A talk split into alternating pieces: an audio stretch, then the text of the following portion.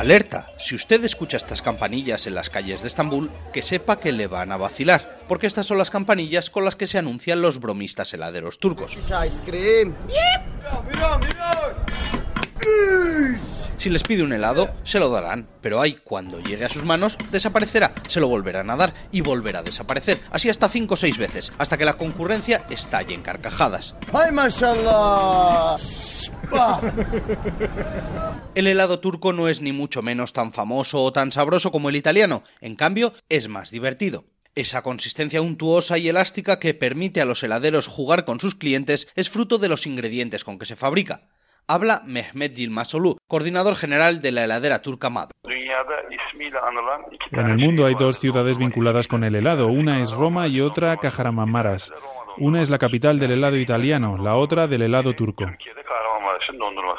Bien, todo el mundo sabe situar Roma, la ciudad eterna, pero ¿dónde está Kahramanmaras?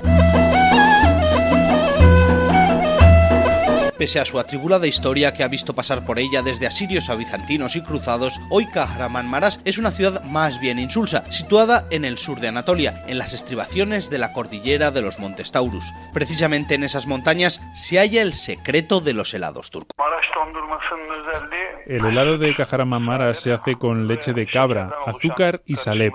La principal diferencia con el helado italiano es que el helado italiano se fabrica con nata y eso hace que tenga un mayor contenido en grasa. El ingrediente fundamental de nuestro helado es el salep, que le da esa textura más viscosa y ese sabor más aromático.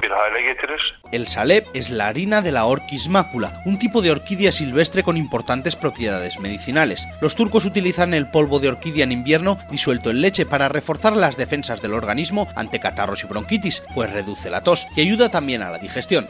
En verano, cambio, el salep se destina a la heladería.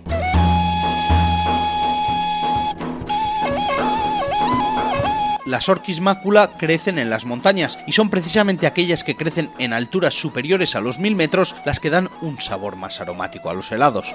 La harina se hace con los bulbos, que crecen en torno al tubérculo principal, que hay que extraer con cuidado para no dañar el bulbo principal y que éste germine de nuevo al año siguiente.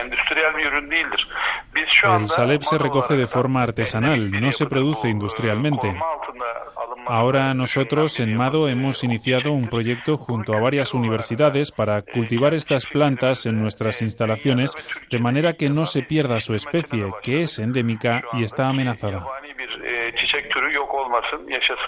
Hay debates sobre quién inventó este tipo de helado, pero sí se sabe que la familia que fundó Mado, la empresa que más ha popularizado los helados de Kahramanmaras, comenzó su andadura en el siglo XIX, cuando todavía hacía sorbetes con nieve y sirope de frutas. Eso sí, no fue hasta hace 30 años que abrieron su primer negocio en Estambul, pero hoy tienen tiendas en 26 países fuera de Turquía, desde Australia a Dinamarca pasando por China y Asia Central. Y su idea es seguir expandiendo el helado turco por toda Europa, siempre, eso sí, con permiso del helado italiano. Buyurun. Buyur abi. Teşekkürler abi.